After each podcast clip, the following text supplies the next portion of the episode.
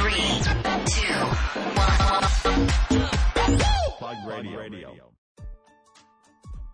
時刻は午後9時を回りました。岡山のファッションカルチャー誌、プラグと岡山のシティ FM、レディオモモによるタイアップ番組、プラグレディオ。パーソナリティの雑誌プラグ編集長山本と、リーダーの四九郎です。今週も1時間よろしくお願いします。お願いします。ということで、まさかの大晦日のこの時間の放送、はいはいえー、3週連続ゲストをお招きして、はい。えー、いきたいと思うんですけど、プラグ編集部のハイパーメディアクリエイターことカズくんを、はいえー今回もゲストにお招きして、今年の締めくくりの放送をやっていこうと思います。カズくんよろしくお願いします。よろしくお願いします。お願いします。でも、どうし大晦日のこの時間ね、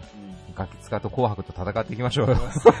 負けないように。負けないように戦っていきたいなと思うんですけど、はい。えー、まあね、大晦日なんで、こう、総括的にやっていこうと思いまして、ユーキャンさんがやってる新語・流行語大賞をもとにちょっと、今週はお話ししていきたいなというふうに思ってます。はい。毎年恒例ですね。毎年恒例、うんえー今年は年間大賞が、一つ目はインスタ映え、おうそしてもう一つが忖度、この二つが年間大賞を取ったわけなんですけど、はい。岡山県民としては、岡山出身のお笑い芸人のブルゾンさんの35億ができれば大賞を取ってほしかったなというふうにも思ったりするんですけども、うんえー、ね、もう、プラグ編集部一の、あの、政治経済評論家であるカズくんは多分あの、忖度という言葉に対して多分並々ならぬ思い入れがあると思うんですけど、どうですか、カズくん、忖度。いや、まあ、忖度という言葉自体は、僕はすごく好きな言葉だし、全然問題はないとは思うんですけど、はい。まあ、その言葉が出てきたゆえんである、まあ、盛りかけ問題っていうのが、はいはい。まあ、去年、ね。あ今年の、まあ、前半2月ぐらいから紛糾して、まあ、ずっと、こう、いろいろ国会等やメディア、まあ、いろんなところで行われてきたんですけども、はい、はい。まあ、特に国会で言うと、まあ、盛りかけ問題に費やされた時間、いくら使ってるんだと。はい。確か僕も、正確じゃないかもしれないですけど、一回、一日国会を開くと5億円ぐらいいるっていう噂を聞いたんですよ。いや、別に、それは、あ、えっとね、正確じゃなかったらごめんなさい。皆さん調べてください。でもね、結構すごい金額がいくんで、はい、はい、はい。まあ、例えば5億いったとすると、はい盛りかけに使われた時間を計算したら、出したら、うん百億国会で、その質問で使われてるんですよね。うん。で、別にその質問することが悪いって言ってるわけじゃなくて、全くこう的を得ずに、もうゼロから、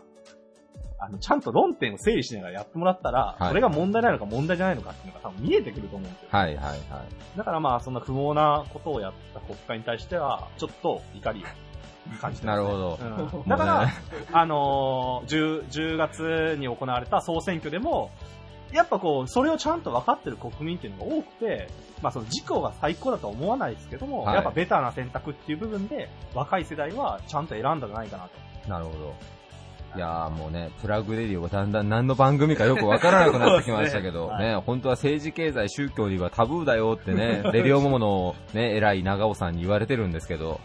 もうね、カズくんをゲストにせっかくお招きしてるんでね。まあでもこういう話の方が皆さんあれなんですよ。うん。僕らが雑談的にこうやって話してるのをきっかけになんかこうね、考えをまたね、深めてもらえるきっかけにもなればいいかなと思ったりするんですけどね。はいえでも、インスタ映えもちょっと面白いですよね。インスタ映え。これね、僕、あのーいいことだと思って、僕、写真を撮る、一応まあカメラマンとしてもそうですね仕事をするハイパーメディアクリエイターですからね。わけじゃないですか。はいはい。みんながなんかこう撮り方とか、どうやったらかっこよく撮れるとか、可愛く撮れるとか、綺麗に撮れるとか、考えてることが僕すごくいいことだなと思ってて、はいはいはいうんだから料理をどうやったら綺麗に撮れるだろう。で、そうやることによって、プロのカメラマンの、まあ僕がとか言うわけじゃなくて、プロのカメラマンの凄さが分かったりだとか、はいはい。この写真どうやって撮るんだろうってライトを買ったりとかってするのは、すごく向上心があって僕はいいかな。うんまあ僕が腹立つのは、あのいいですね。怒り浸透的にいやいやなってました、ね。怒りっていうか、呆れてるのが、可愛いとか見栄えがいい、なんかを買って、はいはい。撮って、その場で捨てるっていうのが、まあネット上でちょっと問題になったんですよ。はいはいはい。だから、なんか上の方だけちょっと食べてもすぐ捨てて、はいはいはいゴミ箱にはそれの残骸があるみたいな。まあそれがコーンだけだったっていう論調とかもいろいろあるんですけど、まあそうなってほしくないですよね。写真撮るためだけのものに全部なっちゃいけないと。写真も楽しんだらいいし、その食べ物とか、作っても楽しんだらいいし。いやでもそれで言ったら、あの、まあ僕だよね、僕と四駆ロックンはまあ一応 DJ 的にこうイベント、音楽のイベントとかもよく出るんですけど、よくアーティストさんが言うのが、ライブやってる時に音楽聴かずにずーっと動画回してる人とか、写真撮りまくってる人とか、もうライブってもう一期一会じゃないですか。その空間楽しまなきゃいけないのに、もうずーっと携帯をかざしてるっていうのは、僕はあれ本末転倒な気がどうしてもしちゃうんです。行きました。リア充アピールじゃないですか、これも。まあね私誰々のアーティストのやつ行ってきましたみたいな。音楽楽しもうとも、アーティストを応援しようとも多分全然思ってないですよ、多分それこそ。もうね、こういうね、フェイク野郎が増えるから、日本のカルチャーがどんどんどんどん落ちていくわけですよ。まあ、あとじゃあ次行きましょうか。次のあの、流行語。他にもいろいろありますけど、はいはい、プレミアムフライデー。あこれも流行語大賞トップ10ですね。これはいいんじゃないですか。いいですね。いやでもどこも多分最初の2ヶ月ぐらいはやってたと思いますけども、いいんですよ。あと。やって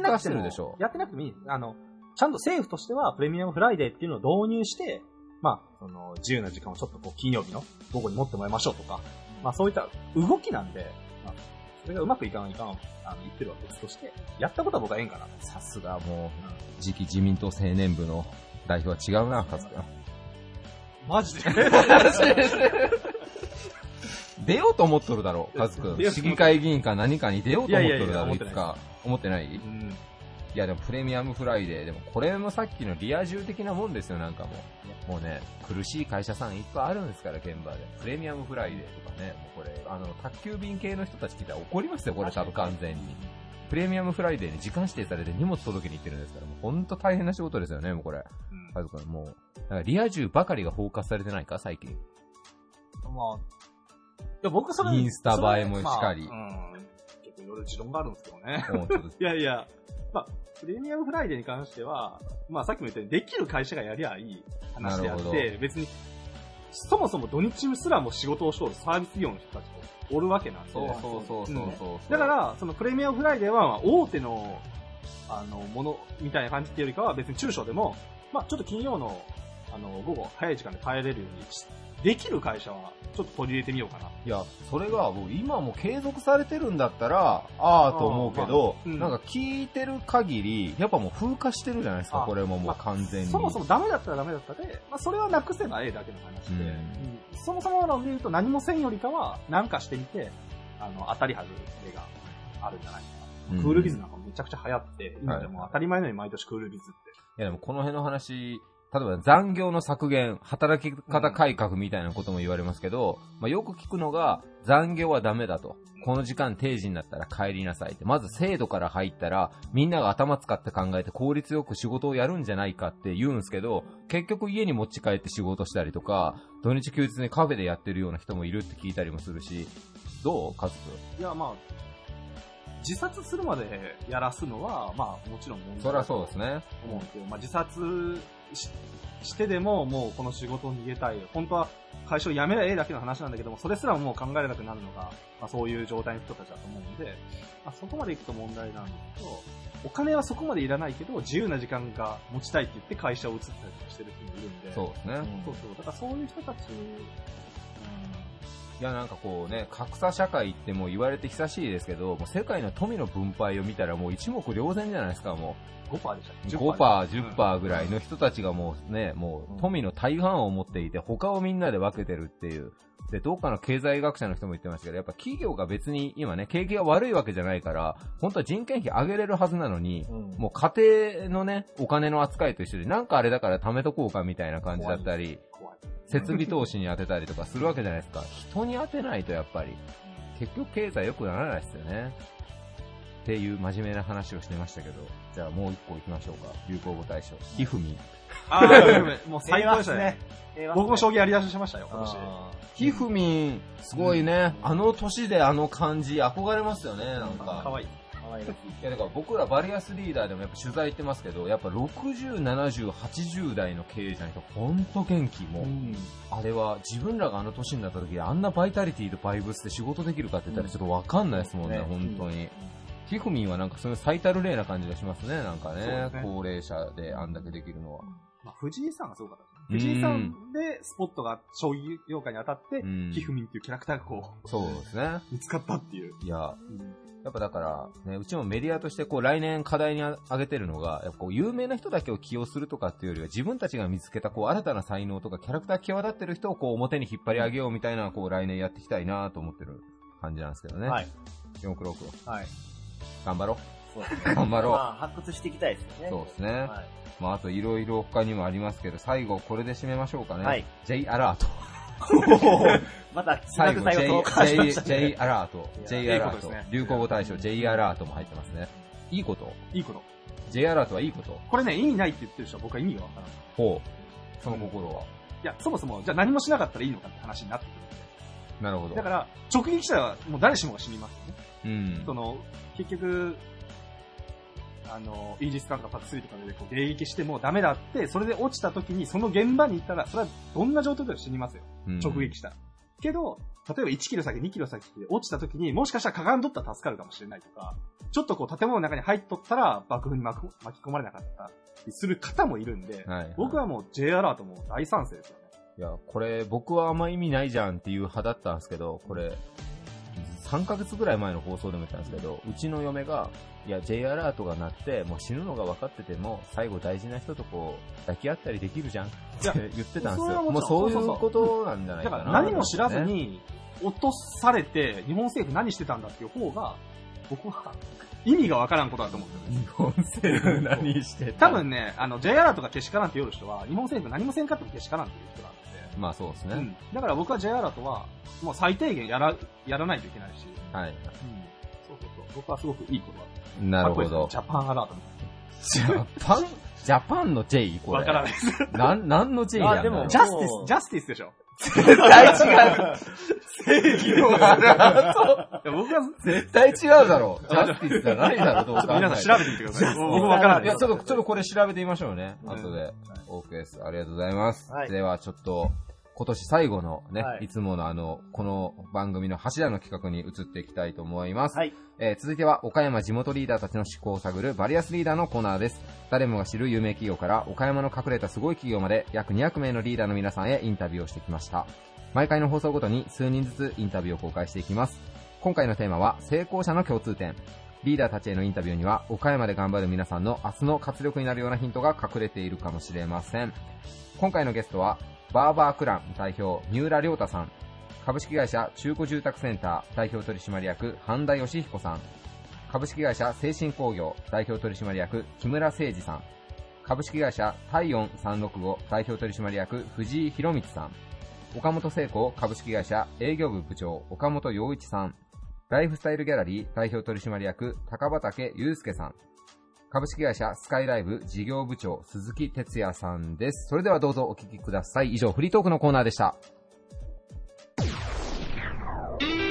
Various leader produced by Plug Radio. 岡山市北区辰巳にある理容室、バーバークランオーナーの三浦良太さんです。よろしくお願いします。よろしくお願いします。えー、バーバークランさん、えー岡山市の問屋町のすぐ近くにこうお店があるわけなんですけども、はい。理容室というとあの、3色のサインポールはい。がこう回っているのがこう皆さんだ床屋さんのイメージだと思うんですが、はい。クランさんはまあ、美容室よりもおしゃれと言ったらおかしいですけども、かなり内装もおしゃれですし、はい。実は三浦オーナーはあの、うちのプラグの本の方でも何度もモデルとして出ていただいているぐらい。かなりおしゃれイケメンな方なわけなんですけども、改めて、えっ、と、バーバークランのコンセプトをはい教えていただいてもいいでしょうか？コンセプトは、まあ、昔の散髪屋さんみたいじゃなくて、まあ、今の若い子たちも来れるおしゃれな美容室みたいな美容室がバーバークランです。なるほど。こう今でこそ、それこそ都会の方に行けばビジネスマンの方なんかはこう、バーバーに行く方が、まあいいバーバーに行くことがステータスみたいな人もまあ増えてきていて、まあ5年前ぐらいからこう、男性の中でバーバーブームみたいなのもちょっと起きたような気がするんですけど、はいはいはい。三浦オーナーが理容室に、まあ、なるために学校通われてたのは、まあ、10年ぐらいも前になるわけじゃないですか。はい。まあ、結構今、理容師になる若者が少ないっていうのも結構問題視されたりもしますが、なぜ、三浦さんは当時からこう、理容師を目指したんでしょう？とりあえず、昔からこう手先が器用と言われてきたんですよ。うん。で、まあ、なんかこう、それを活かせる仕事はないかと考えたときに、あ、なんか髪切りの縁じゃね？とえんじゃね？えんじゃね？と。中学校な、中学生ながら思って、で友達の髪を切ってたりもしてたんですけどああ、、なるほど。遊びで。で、まあ自分が髪を切りに行ってた時に、ちょっとセットがいつもいまいちだなと感じてて。はい。で、これ自分がした方がうめんじゃね？みたいな。上手なんじゃない？みたいななるほど。感じで、ああ、なんか、散髪屋さんって、こう、まだまだ需要あるんじゃないかなとなるほど。思い、うん。まあ中学生ながら美容師じゃなく理容師を目指そうとうん。志して、学校に行き始めたと。うん。まあ高校の時にもはい、思いはこう揺らがず、うん。全然関係ない土木科に進んだんですけども、あ、全く関係ないですはいね。全然関係ないんですけど、まあとりあえず学校に出とけと、中学校の先生に言われて、まあ高校は土木科を出たんですけど、やっぱり理容師になりたいと思って、まあ岡山理容美容専門学校うん。の通信に進みました。なるほど。はいバーバークランは、えっ、と、まあ、男性はもちろん、まあ、顔剃りなんかの施術も受けれるし、女性がカットや、えっ、と、パーマやカラーで訪れたもちろん女性も OK なはいはい美容室ですよね。はい。まだまだ少ないですよね、こういったスタイルの理容室っていうのは岡山で。そうですね。まあ、今おしゃれな美容室が岡山にも結構増えてると思うんですけど、うん女性も取ってるっていうのは多分ないと思いまああ、なるほど。す。はい。皆さんぜひ、えー注目の美容室、バーバークラン、男性も女性もぜひ一度チェックしてみていただけたらと思います。よろしくお願いします。えーでは、今回のテーマについてお伺いしたいと思います。成功者の共通点、三浦さんはどんなことを挙げていただけますでしょうか？ズバリ、極論思考です。極論思考。はい。これは、すみません、もう少し解説していただくとどういったことでしょ 僕自身なんですけど、はいあの、基本悩むことがあんまりないうかうん。タイプなんですね。はい。それなぜかというと、もう世の中僕的にはもう二つに一つうん。だと思ってるんですけども、うんまあするかしないか、やるやらない、勝ち負け、うん。もう極論を突き詰めると、悩むことがないかなと。なるほど。で、まあ、成功者の人とは限らないですけど、まあまあ、悩んでる時間が無駄だと思うんで、なるほど。もう極論で考えれば、うん。どんどんどんどん、こう、進んでいけるんではないかと思い、まあ、成功する人はあまり考えずに、パパパッとやる人が多いと思うんで、そうじゃないのかなと。思います。まあ、成功してる人は、なんか皆さんよく、まあ、僕もそうですけど、悩んだら、ちょっと考えさせて、みたいなこと言う人多いですけど、その時間がやっぱ結構無駄だったりしますよね。僕はそう思いますね。なるほど。はい。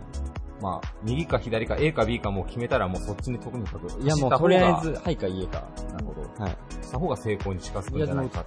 マジで考えても、本当に二つに一つしかないと思うんで、うん。極論を求めた方がいいんじゃないかとなるほど。思います。なるほど。もう、美容師になるって決めたのももう、あの、悩むこともなく、はいもう、するかしないか。するかしないか。はい。なるほど。こうご自身でお店を、まあ30代今前半なわけですけど、はいはいまあ30代前半で自分のお店を持つっていうのは、まあ昔の方からしたらまあそんなに早いものではないと思うんですけど、はい今なかなか30代で独立してっていう方もまあ、美容師さんだったらまあ結構聞いたりはしますけど、ただ勇気がいることじゃないですか、やっぱ独立っていうのは。そうです、そこは葛藤はなかったんですかこう自分で独立してやっていこうっていうことに。いや、もう、そこも極論ですね。あの、生きるか死ぬかなんで。あのもう失敗してもいいやと。デッドアライブで。デッドアライブで、それでもう、まあ、今回は本当に、あの、前のオーナーから、こういい話をいただいて、で、それでこのお店を、買い取らせていただけるという話で進んでいったんですけど、まあ、このチャンスを逃さない方がいいなと思い、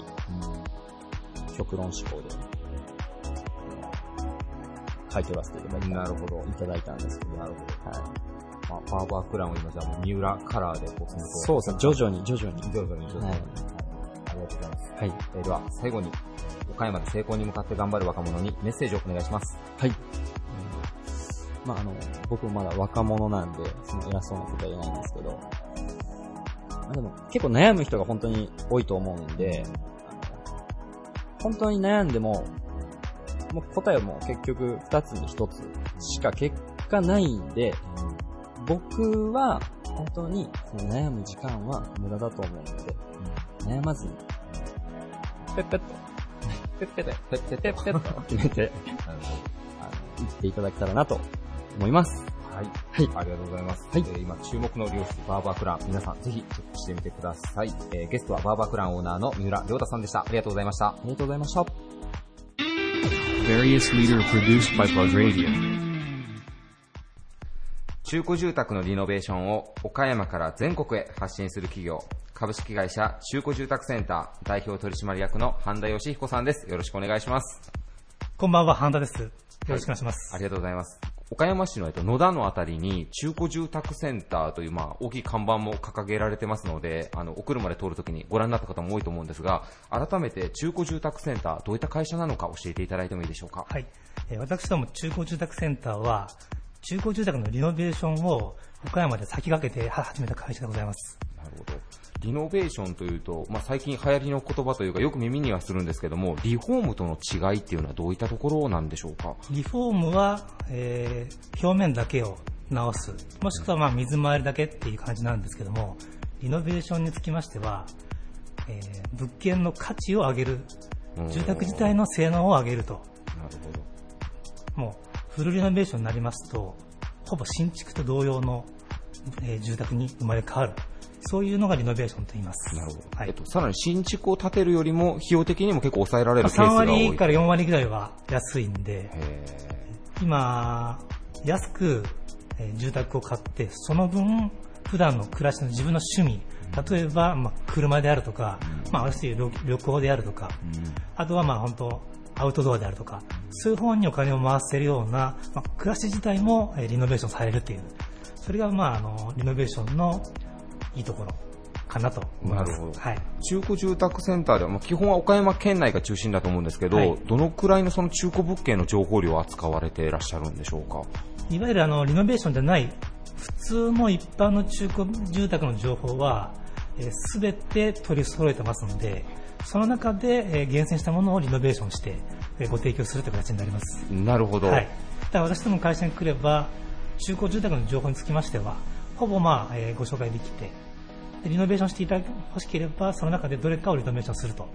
いうオプションもございます。なるほど。はいあ、でも、ここに来たらまず県内の中古物件の情報は全てあるので、まあ、立地だとか、ねの、まあ、坪数だとか、そうですね。まあ、そういうところから選んで、それをさらにこう、まあ、ブラッシュアップでリノベーションするんであれば、そこの施工のところもご相談できるというような感じなんですね。はいなるほど。えー住宅をお考えの方、ぜひ一度中古住宅センターさんもチェックしていただけたらと思います。はいえーでは、半田社長に今回のテーマについてお伺いしたいと思います。成功者の共通点、えー半田社長は何だと思われますでしょうかえー、ゼロトゥワンという言葉がありまして、はい。えーゼロトゥワンっていうのは簡単に言いますと、ゼロから1を生み出すってことです。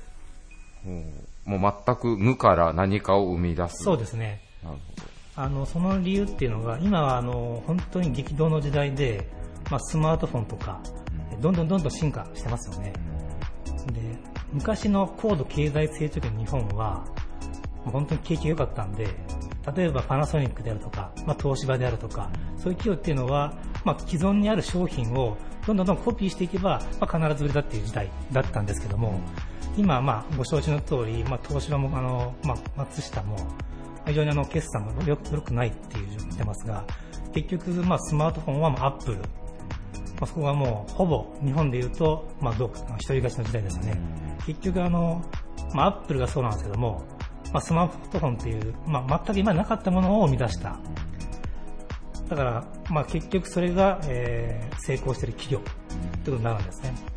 で、これからのあの、まあ、激変の時代には、まあ、既存のものをコピーする、まあ、1をどんどん増やしていくっていうのじゃなくて、全くゼロの状態からどうやって新しいものを1を生み出すかっていうのが、まあ、成功のポイントかなと。まあ、そのためには、えー普段の普段からの常識を疑って、で、常識にとらわれずに、常に変わり続けていくっていうことが、今の時代の成功者じゃないかなと思います。なるほど。中古住宅センターさんも、まあ、岡山でいうところ、そのリノベーションでいうとかなり先駆者というか、まあ、パイオニアの企業さんだと思うんですけど、まあ、中古住宅センターの中でもそのゼロトゥワンの精神っていうのはやっぱこうかなり大切にされていらっしゃるところなんですかね。そうですね、あの、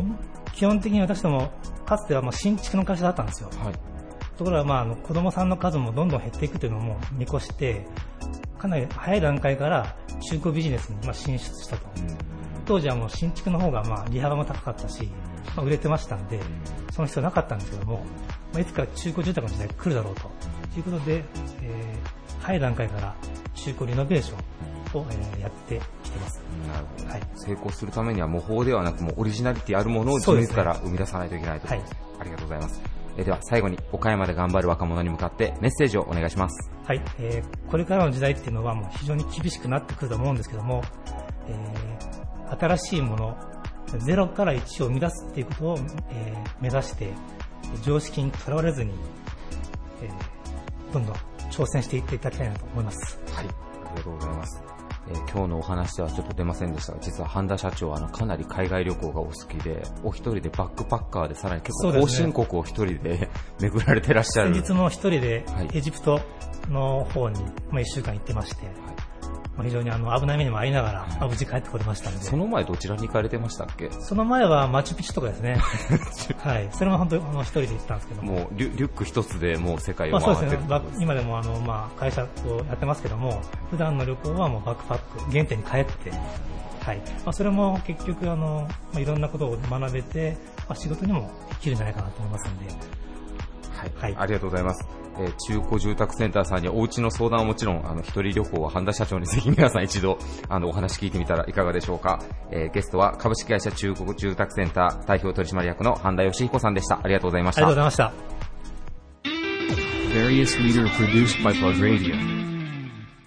玉野市を拠点に土木工事、造船工事を手掛ける企業、株式会社精神工業代表取締役の木村誠二さんです。よろしくお願いします。はい、よろしくお願いします。えー精神工業さんへ清い心と書いて精神工業という、えーお名前なんですけども、えっ、と、土木工事と造船工事を、えー主な事業にされている、はいということなんですけども、えー実はこの会社、えー木村社長が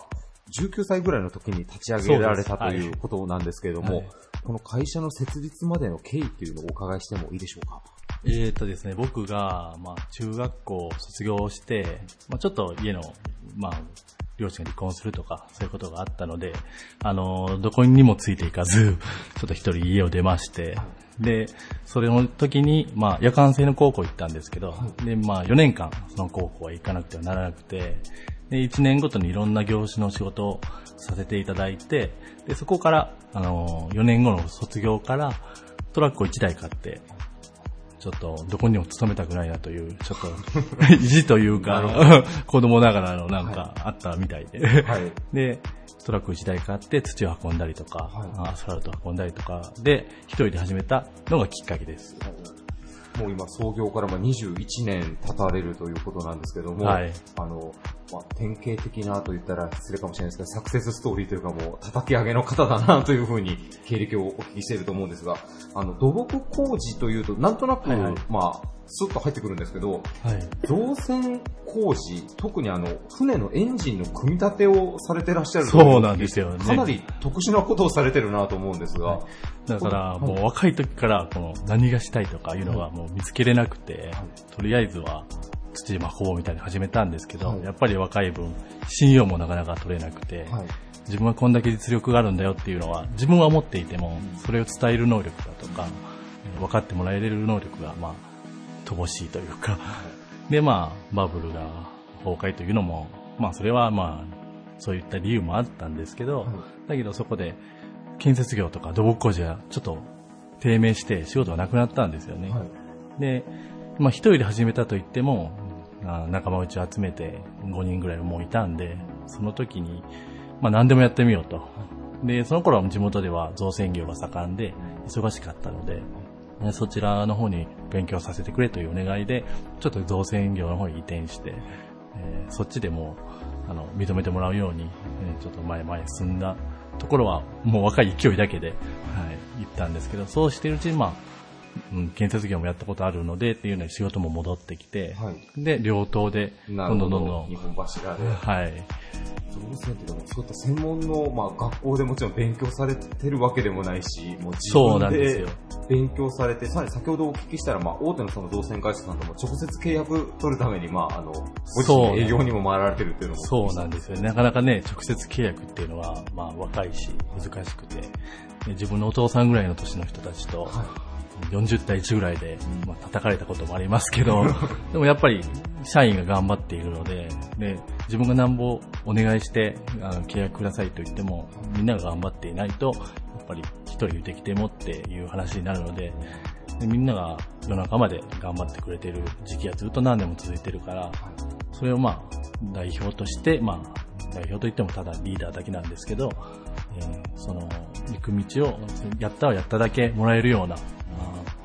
その、形に変えていかなければならないなと思って、で、その東京の本社だとか、いろんな大きいところでも、もう玄関から3日が離れずにとか、それぐらいのもう、まあ自分のことではそんな勢いでいけれないんですけど、うんみんなの顔を浮かべると、やっぱりやらなければならないなと。もうそれだけですね。もう同じ思いをしたくないです。はい。そして、熱い思いで、こう、まあ、いい意味で成り上がってこられた、えー木村社長に今回のテーマについてお伺いをしたいと思います。成功者の共通点。はいはい。はい、どんな言葉を挙げていただけますでしょうか？そうですね。まあ自分と仲間を信じて、で、まあ真面目に誠実に、あの、周りに感謝しながら行動していれば、おのずといろんなものがついてくるのかなと思います。まあ、これは、世の中の成功者の方を見てというよりは、まあ、ご自身の、もう感じたことですけどね体験としてということですかね。若い分、身だしなみとか挨拶とかに心がけて、まあ地道にやっていくことなのかなと思います。先ほどお聞きしてたら、なんかその、よく聞くそういうサクセスストーリーの時って、まあ自分が自分がっていうふうに、まあ思ってる人が多いのかなと思いながら、はいはいもやっぱり仲間のために何とかしないといけないっていうそうですね、人のね、まあ、社員にしても仲間にしても、笑ってるとか喜んでる、喜んでもらえることが大好きなので、なんか初任給も人に全部使って、ああ、働いて稼げば、みんながこんな喜んでくれるんだみたいな、もうずっと子供のままの性格です、僕は。はい仲間を信じて、感謝して、まあ、行動というのが、まあ、しっかりそれを表現してあげるということが大事なのかもしれないですね。はい。そして今、木村社長、実はクローバーという活動もそうなんですよねされていらっしゃるということなんですけども、えっと、こちらはイベントとかアーティストさんのマネジメントをされる活動まあそう、かっこよく言えばそうなんですけど、はい。まあ、若手経営者100人ぐらいが集まって、まあいろんな楽しいことをしようかいうのがきっかけで、はい。うん、やり出したことなんですけど、まあその中でイベントでコンサートしてみたりとか、ね、バーベキューで、あの、まあ、松竹さんや下本さんや、ちょっと芸をしてもらいに来来てもらおうかとか、そんなんで楽しむ感じで、まあ飲み仲間的な感覚で始めたんですけど、まあそればっかりではダメなんで、ボランティア活動をしようということで、たまには集まって、そういう活動もやってます。まあ、先ほど言ったゴミ拾いの清掃活動とかそういったことも。そうですよね。まあ、仲間がたくさん集まるっていうことは地元も盛り上がるんで、活性化にもつながると思うんで、いろんな玉の祭りとか、はいフェスティバルとか、いうのは全部出て、ね、盛り上げにちょっとでも力になれたらいいなと思ってやっております。なるほど。普通に一般の方が参加されているお祭りも、実はこう、クローバーさんたちが黒子的に裏方でこう盛りまあ、上げていそそんなそんな大したもんではい。ないんですけど、もうただ盛り上げに行くだけで、はい。うござい。ます皆さんぜひあの、クローバーさんの方の活動にもぜひチェックしてい。ただけたらと思い。ます。えでは最後に岡山で成功に向かって頑張る若者にメッセージをお願い。します。はい、そうですね。だから、まあ、若い。うちは頭を打つことがたくさんあると思うんですけど、とりあえずは身だしなみと挨拶と、それを心がけて、まあ、おごり高ぶらずに、どんな時でも、まだまだこれからだという思いで頑張っていってほしいと思います。ありがとうございます。えー株式会社精神工業代表取締役の木村誠二さんでした。ありがとうございました。ありがとうございました。Various leader produced by Plug Radio. 在宅特化型の調剤薬局を展開し、岡山県下初となる、え有料老人ホーム相談センターも運営する株式会社体温365代表取締役の藤井博光さんです。よろしくお願いします。よろしくお願いします。えー藤井さん、いろいろとお伺いしたことがたくさんあるんですけども、はいまずは、えー体温365という社名なんですけども、はい365か、まあ、数字で365と書いてあるんですが、はいこれはどういった意味があるんでしょうか？はい。えー弊社があ医療、介護のお事業をしておりますので、えー365日、えーあったかいサービスを提供しますということと、まあ、人間の平熱が36.5度ということですので、えーまあそれにかけて、えー、体温36というふうにしております。なるほど。はい。あとあれですね、社長のお名前にもかかってるんですよね。はい。あの、私の名前が大きい、暖かいという、まあ、漢字にすると非常に簡単なんですけども、こう読み方が非常にまあ難しくてですね、えー、まあ、小さい頃からあだ名が体温体温というふうに言われておりまして、えー、まあ、今回のこの授業をするにあたって、えー、まあ、ちょうど医療介護なんで、体温という、体の体温ですね、というのでいいんじゃないかということで付けさせてもらいますなるほど。はい。かなり練られた社名ですね、社長、本当に。なるほど。ちょっとじゃあ続いて事業の方についてお聞きしたいんですけども、はいえっと、岡山県で初となる有料老人ホームの相談センターを開設されているということなんですが、ええ具体的にどういった事業をされていらっしゃるんでしょうか？はい。えーお年寄りが、あー老人ホームに入る時の、お斡旋をさせていただいております。で、まあ、現状、岡山県下にはですね、えー老人ホームに入る時にね、えー選んで差し上げる施設というのがありませんでした。で、えーまあ、どういうふうに入ってたかと言いますと、まあ、おお役所、区役所とかに行って、えー老人ホームありませんかとお聞くんですけれども、まあ、一覧表は出してくれるんですが、えーここがいいとか悪いっていうのは、あーもちろん、お役所の方では言ってくれませんので、まあ、我々は民間の事業として、えー事前に調べて、えーここがいいですよ、悪いですよ、ここが合ってますよ、合ってませんよっていうのを、あの、助言して差し上げます。はい。そういうサービスを展開しております。なんか都内の方では結構増えてきているサービスではあるということなので、岡山県では今までなかったんですよね、そういったことをされているところが。はいなるほど。社長、なぜこの事業をこう始められようというふうに考えられたんですか？はい。えー我々が前職で、えーデイサービスをお運営しておったんですけれども、おその中でやはりデイサービスではもうお対応できない方々が施設に入られるときに、えーどっかいい施設はありませんかと、こういうふうに尋ねられたときにですね、同じその介護の仕事をしていたにもかかわらず、うーそういう有料老人ホームのお情報というのが非常に少なかった。で、調べてもなかなかそういう情報は出てこないというのがありまして、えーそういうニーズがまあ、あるんだなっていうのがあって、まあ、こういう授業をなるほど。に至りました。まあ、社会的なニーズもかなり高いですし、まあ、フラットな目線でこう、老人ホームをこう紹介していただける方っていうのは、やっぱお客様もかなり喜ばれますよね、そういったサービスがあれば。はい。まあ、弊社があの創業して以降ですね、まあ、最初はあなかなか岡山になかった職業ですので、えー非常にあの怪しがられたんですが、いろいろと使っていただくうちにですね、あ、こんな便利なものがあるんだと、いうことで、えーもう最近では非常に、えー引き合いいただいております。あともう一つあの、在宅特化型の調剤薬局という事業もされていらっしゃるんですけども、はい実はあの、藤井社長ご自身も薬剤師の免許をお持ちということなんですが、はい。これはどういった事業なんでしょうか？はい。えー通常のお薬局というのは病院の横にあったりとかあするんですけれども、弊社はあ先ほど申しました有料老人ホーム、こういったあの施設にですね、一括納品お薬をさせていただきまして、えーそしてあとは施設の方がお薬の仕分けをする代わりに、我々の薬剤師があ仕分けをして、えー施設にセットするというサービスになっております。もうトータルとしても医療介護の業界に、まあ、かなり突っ込んだこうビジネスを展開されているということですね、じゃあ。はいありがとうございます。えでは、えーそんな藤井社長に、えー今回のテーマについてお伺いしたいと思います。成功者の共通点、藤井社長が考える成功者の共通点、どんなことが挙げられますでしょうか？はい。えーこれはカメレオンになるというふうに私は常々社員にも申しておりますけれども、その時代、時に合わせたニーズに合わせて、いろいろと医療介護という枠の中でカメレオンのように、その時のニーズに合わせて、いろいろと変化していくということを、まあ、目標にしております。えーそれでは最後に、えー岡山で頑張る若者に向かってメッセージをお願いします。はい。えー会社のニーズではなくて、お客様のニーズに合わせた、そんなサービスができる人材にえーなっていってほしいなというふうに思います。ありがとうございます。えー老人ホーム、まあ、あの、日々ニュースを賑わせてる、まあ今本当に社会的にいろいろあの問題がある業界ではあるんですけども、まあはい太陽さんにご相談したら、なんかこう、いい案をアドバイスいただけるかもしれないですね。はいお困りの方は。ぜひ、岡山で、あの、老人ホームで相談したいなって思われる方は、ぜひ、体温3653をぜひ訪ねてみてください。えー今回のゲストは、えー藤井社長でした。ありがとうございました。ありがとうございました。Various leader produced by Plug Radio.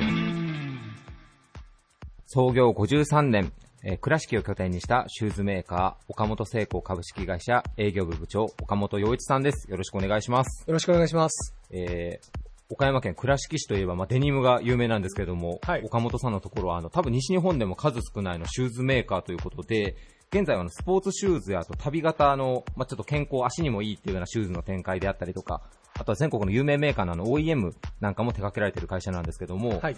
岡本製鋼さんのこれまでの歴史みたいなところをちょっと少し教えていただいてもいいですか？はい。えっ、と、まあ、僕の祖父ですね、が、えーまあ、シューズ、靴の製造してまして、えーそこからですね、最初はまあ、仕立て靴をやってたんですけども、そこから、えーゴルフシューズですね。えーゴルフシューズをメインにスタートしたんですけども、その後はあの野球のスパイクですね。でその時にあのプロ野球選手とか、えーメジャーリーガーの靴を作るようになって、で、えーそこの、えー技術を使ってですね、えー旅型の靴を開発したり、あとはここ最近で言うとあの、観光庁、防衛省とかですね、警視庁とかのシューズを作るように今なってます。岡山の皆さんも実はあんまりご存知はないかもしれないですけど、実は自分が履いてる靴があの岡山の倉敷で作られているっていうはいケースも少なくないってことですね。そうでですね、はい。す。ちなみに岡本さんのところで最近新しく手掛けられている商品なんかはそうですね、あの、今年から、あの、発売したもので言うとですね、えー倉敷の、えー畳、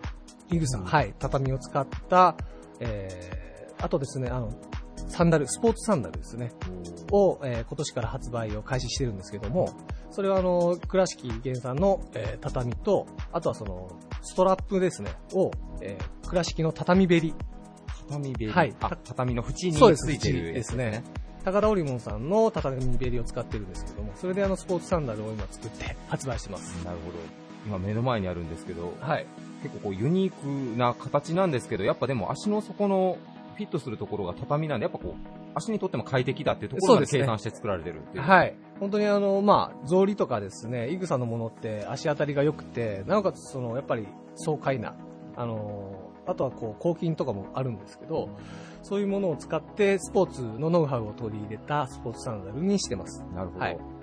ちょっとお名前はあまり出せないんですけど、もうかなり有名なあのスポーツメーカーさんやあのアパレルブランドなんかの靴も手掛けられてらっしゃるんですけども、はい。こうしたあの、いぐさの靴というか、はい。地元のものを使った靴を作ろうっていうのは、やっぱりこう何か会社としてこう思い入れがあるんでしょうか、特別に。そうですね、あの、なんまあ、もともとをたどると、やっぱり足にいいものを作りたいっていうのはあるんですよね。うんで、じゃあ、スポーツサンダルで、えっ、と、どういうものが足にいいのか。で、た、こう、いろいろ調査しているところで、えーまあ、地元、茶屋町にですね、すごくいい畳屋さんもあったりとか、えーすぐそばでそういう畳べりを作ってる会社があって、それを組み合わせて作ったのがこのサンダルになるんですけど。なるほど。岡山っていうところはあれですね、デニムがやっぱ有名ですけど他にも探していけばいろいろやっぱこう優れたものがたくさんある地域だってことなんですね。そうなんです。僕たちもまあ調べててびっくりしたんですけど、この畳屋さんは200年ぐらい続く。200年？はい。会社だったり、畳べりの高田織物さんもえー100年ぐらい続く会社だったりとか、非常にこう昔からこう紡いできてる技術だったりとか、いいものが非常にあって、そういうものをこうシューズに取り入れるっていうのはなかなか難しいんですけど、そこはあの僕たちぎ靴の技術に関しては非常に自信があるので、それをこう組み合わせて作ったということですね。なるほど。岡本さんがそうやってこう地元の、まあ、優れた素材なんかを靴っていう形でこうアウトプットすることで、また岡山が注目されるきっかけにもなったら嬉しいですね。そうですね、はい。それはすごく嬉しいですね。えーではここで岡本さんに今回のテーマである、えー成功者の共通点という、あの質問に答えていただきたいんですけども、はい。岡本さんが考える成功者の共通点というのはどういったところがありますか？僕はもうあの、パッと思いついたのは、根性っていう言葉が思い浮かんで、で、根性っていう言葉って言っても、こう、スポーツ、スポコン的な根性とはまだちょっと違って、僕はあの、学生時代野球やってたんですけども、非常にこの根性という言葉が嫌いで、どちらかというと、逆に嫌 逆にいで。そうですね。何かあれば、根性だっていうね、なんか僕らそういう世代でもあったので、なんかこう、アレルギーもあったんですけど、でもずっと仕事をしていく中で、まあ海外に出て、中国のその地場で一人で出てきてやってる社長だったりとか、で、そこも大手のメーカーの靴を受けてるんですよね、その人が。で、この人なんでここまでやれるのかなっで、やっぱり中国とか海外でやろうと思うと地場の人とやっぱ密接に結びついていかないといけない。で、それをちゃんと関係を紡いでいくためには、やっぱりこう、一朝一夕じゃできないんですよね。ずっと繋いで、紡いでいかないといけないっていう、その中でこう、もう、その、海外で生きていくこともそうだし、それを環境を続けていくこともそうだし、その中で仕事でちゃんと結果を残していくっていうのを見てて、もうすごく根性があるっていうふうに思ったんです、僕は。うん、なんかテクニカルなことではなくて、本当にもうすごくシンプルに、この人根性あるなって思ったんですよね。で、まあその根性って言葉を辞書で調べても、まあやり抜く力とか、あの、気概、気持ちっていう風に書いてて、ここ最近本当にそういう意味ではすごく逆にいい言葉だなと思ってます。はい。岡本さん実はまあ、こう生産拠点のところとか、まあ、あの商談でとかで結構世界中回られてますけど、はいやっぱ成功されてる方っていうのは、まあ、そうしてやっぱそういう根性っていうのをやっぱ岡本さん常々感じられる。もう勝手に僕が感じてるのかもしれないですけど、やっぱやり抜く力っていうか、あその、うん、根本にあるのがやっぱそういう気持ち、根性っていうのがあるのかなとはちょっと思ってますね。はい。ありがとうございます。えーでは岡本さん最後に、えー岡山で頑張る若者に向かってメッセージをお願いします。根性だシンプルですね。ナレーションのアテレコみたいな感じで、ま、回せて、ありがとうございます。ありがとうございました。はい。皆さんぜひあの、岡山に岡本聖光さんというあの、シューズを作ってる会社があるということをぜひあの、知っていただきたいと思います。えー岡本さん今日はありがとうございました。ありがとうございました。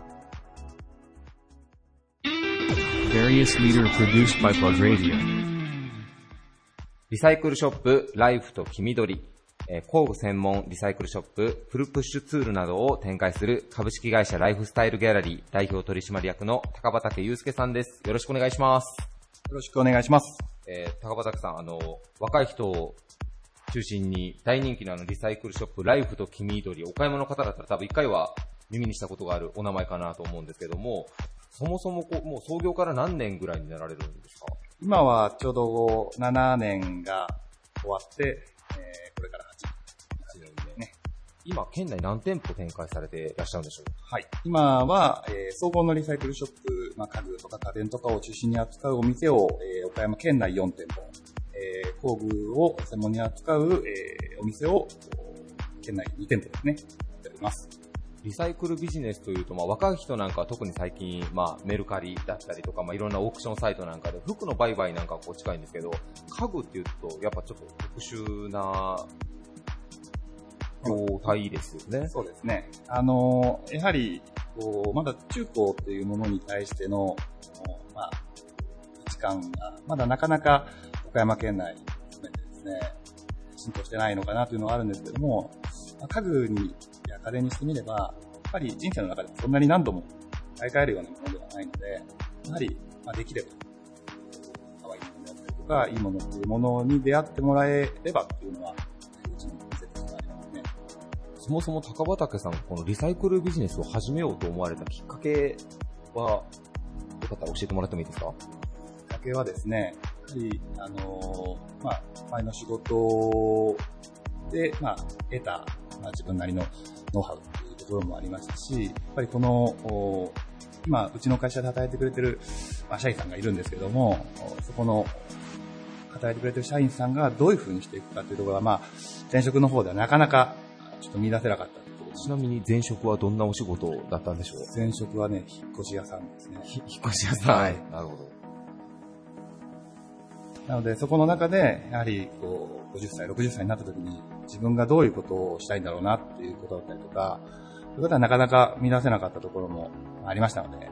はりこの出会いもあってリサイクル業界に入って、ここで自分たちが得てきたあ能力がしっかり活用できて、またさらにこの業界がまだまだ成熟してなかったのもあってですね、もっと自分たちの力がこう発揮できるんじゃないかっていうのは、やっぱりこの業界でやった時に感じました。なるほど。はい高畑さんが考えるリサイクルビジネスの魅力っていうのはどんなところなんでしょうか？リサイクルビジネスはですね、まあ、あの、真ん中に立って、えっと、まあ、引き取りさせてもらうお客さんと、えー次に買っていただくお客さんの間に立ってるっていうことを考えると、前の前職、えー前のお客さんがですね、えー持ってた思いを次に買っていただく方が、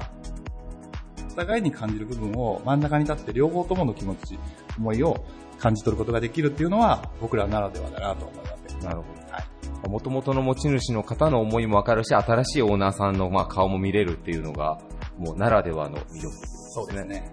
ありがとうございます。えーでは、高畑さんに今回のテーマについてお伺いしていきたいと思います。えー今回皆さんに成功者の共通点ということについてお伺いしてるんですけども、高畑さんが考える成功者の共通点とはどういったことが挙げられますでしょうか？僕が大事にしているのは、知事か感じ。これはあの経営者、あの先輩から教えてもらった言葉なんですけども、やはりその瞬間瞬間、本気で、やっぱりやるっていうことが、どれだけ大切かっていうことだと思うんですけども、あの、伝える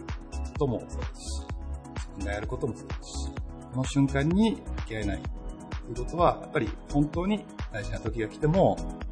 自分の一番いいプレッシャーを発揮することはできないということなので、大事な時にはしっかり向き合ってやるという気持ちを持って続けていく、伝えていくということが僕は必要かなと考えています。では、高畑さん、最後に岡山で頑張る若者に向かってメッセージをお願いします。はい。本気で、前に向いて、岡山を僕も盛り上げていこうと思いますので、皆さんもぜひ岡山で精一杯やって、この瞬間を本気で向き合っていってください。一時パンチですね。はい。えー今回のゲストはライフスタイルギャラリー代表の高畑祐介さんでした。ありがとうございました。ありがとうございます。Various leader produced by Plug Radio. 岡山県内に高い専門性とホスピタリティで信頼を集めるソフトバンクショップを展開する企業、スカイライブ株式会社事業部長の鈴木哲也さんです。よろしくお願いします。よろしくお願いします。よろしくお願いします。えー創業6年目で、こう今、業界では破竹の勢いで成長されている企業ということなんですけども、最近のスカイライブさんの近況なんか教えていただいてもいいですか？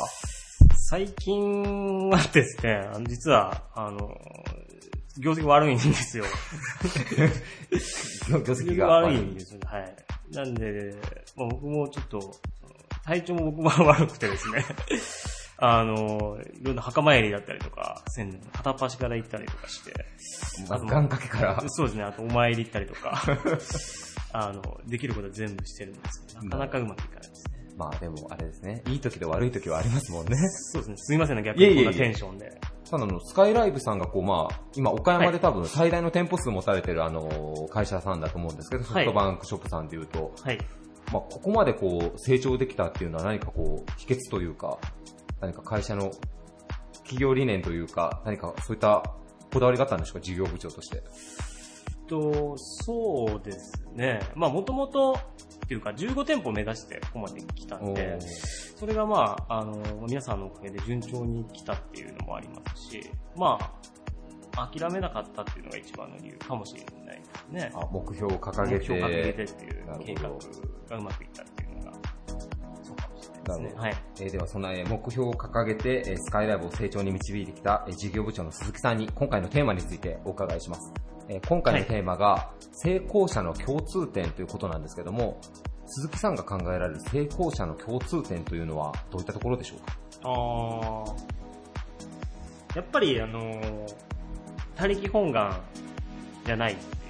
うところですかね、何事にも。まああの、僕と同業種の、まあ、広島の方で会社やってる、まあ、人がいてですね、まあ、その人も、まあその、同じような立ち位置で、えっ、と、人道指揮取ってる方なんですけども、やっぱりその、今でも現場に出ると、ショップスタッフとして、この販売を実際にしてるっていうふうに言ってて、まあ、僕らの中で言っても、やっぱりその、6、7店舗だったりとか、それぐらいの規模になって、その、なんだろう、管理もしつつ現場に出るっていうのは結構厳しいんなるほど。ですね。うんっていうか、普通考えたらできないことなんですけども、それを押してでもこう、やるっていう。なのでそこの会社っていうのも一気に業績伸びてきてたりとかして、なんでそこはまあ僕も見習わないといけないところだなっていうのは常々思ってますね。なるほど。はい。まあ他力本願というのが、もちろん社員の皆さん信頼はしてるけど、自分もこう現場に出ていくっていうところも、そうですね。やっぱ戦場を知らないと戦には勝てないっていう思いがあるので、やっぱりその、ベクトルが違ってくるじゃないですか。現場とこう、だろう。こっちの管理の方法っていうのは。やっぱ同じベクトルでやっていくと多分、会社もいい環境になっていくんじゃないかなっていうふうなのは思ってますね。はい。ちなみに鈴木さんも、その方と同じように、今もこう現場に足を運ばれたりすることも。いや、ですか？僕さすが7店舗、6店舗ぐらいの時は出てたんですけども、はいえっ、と、今は実は販売はしてないですね。ああ、なるほど。販売はしてないんですけども、まあたまにこう、覗きに行ったりとかっていうのは、はい。できるだけ時間作っていけるようにはしてますね。なるほど。はい。まあ、じゃあ、鈴木さんが考えられるところ、まあ、他力本願でないっていうところと、まあ、現場主義を貫けるところまで貫き通すっていうのが大事そうですねなところかなと。はい。ありがとうございます。えーでは、鈴木さん、最後に、えー岡山の若者に向かってえーメッセージをお願いします。えっ、と、岡山県の、その、携帯電話のシェアっていうのがですね、あの、ソフトバンクがものすごく低いんですよ。ドコモ大国っていうふうに言われてるんで、あの、実際にソフトバンク電波一番いいんですよ、岡山県 なるほど。皆さんなかなか結構ご存知なかったりとかして、で、インターネットもソフトバンクが一番早いんですね。これまず皆さんに知っておいてほしいっていうのと、まあ、あの、機会があればですね、まあ、うちの店舗によってですね、ちょっとあの、ペッパーくんもいますので遊びに来ていただけたらな、というふうに思ったりします。なるほど思います。はい。では皆さん、携帯電話でお困りの方はぜひ、スカイライブさんに一度足を運んでいただけたらと思います。はい。はい。鈴木さん、今日はどうもありがとうございました。ありがとうございま Various leader produced by Plug Radio. バリアスリーダーのコーナーでした。番組終了後には、ポッドキャストでも番組を配信しております。聞き逃された方はぜひ、ポッドキャストの方で番組を探してみてください。えーまた、プラグレディオでは、リスナーの皆さんからのメッセージを募集しています。宛先は、plug.serv.co.jp、プラグ .serv.co.jp まで、どんなことでも構いませんので、どしどし、えーメッセージの方をお送りください。番組内でご紹介させていただいた方には、プラグレディオオリジナルステッカーをお送りさせていただきます。ということで、はいあと2時間ぐらいで、2018年を迎えますけども、はい。ね、もう今年も1年本当ありがとうございます。ありがとうございましたリスナーの皆さん聞いていただいて皆さんね、はいまあ今日はせっかくね、ちょっと右寄りの思想を持ったプラグ編集部のコメンテーターカズくんが、あの来てくれてるんで、えー、まっすぐでしたね。右でも左でもないまっすぐなコメンテーターカズくんが来てるんでね、はい。えー最後の、えートークのテーマは、まあ天皇のタイについて、あーついてね。え平え成が来年で終わってしまう。来年で終わってしまうはいというね、2019年の4月でしたかね、退位されるのが確か。えっと、2030、あ平成、え2019年ですね。19年4月。うん。もう平成終わりますよ。平成が。ね平成終わりますね。だってもうね、僕らギリギリ昭和生まれですけど、うんうん平成生まれって聞いたら、うわ、若いなとかって言ってたのがね、次何になるかっていうのをまた聞いたら、ね、もう僕らおじさんになってますよね、完全に。でもね、僕はすごくいい僕はあの SE 出身で、はいはい。SE の人たちが言語を変わるって言ったら、もう大変ですよ。システムエンジニアの人たちが、もう大儲けでバブルが来るとかですか？まあバブルというか、もうすごい作業量になるわけですね。多分いろんなシステムに関わってくる。はいはで、そうなると、その、まあ、あの2019年4月。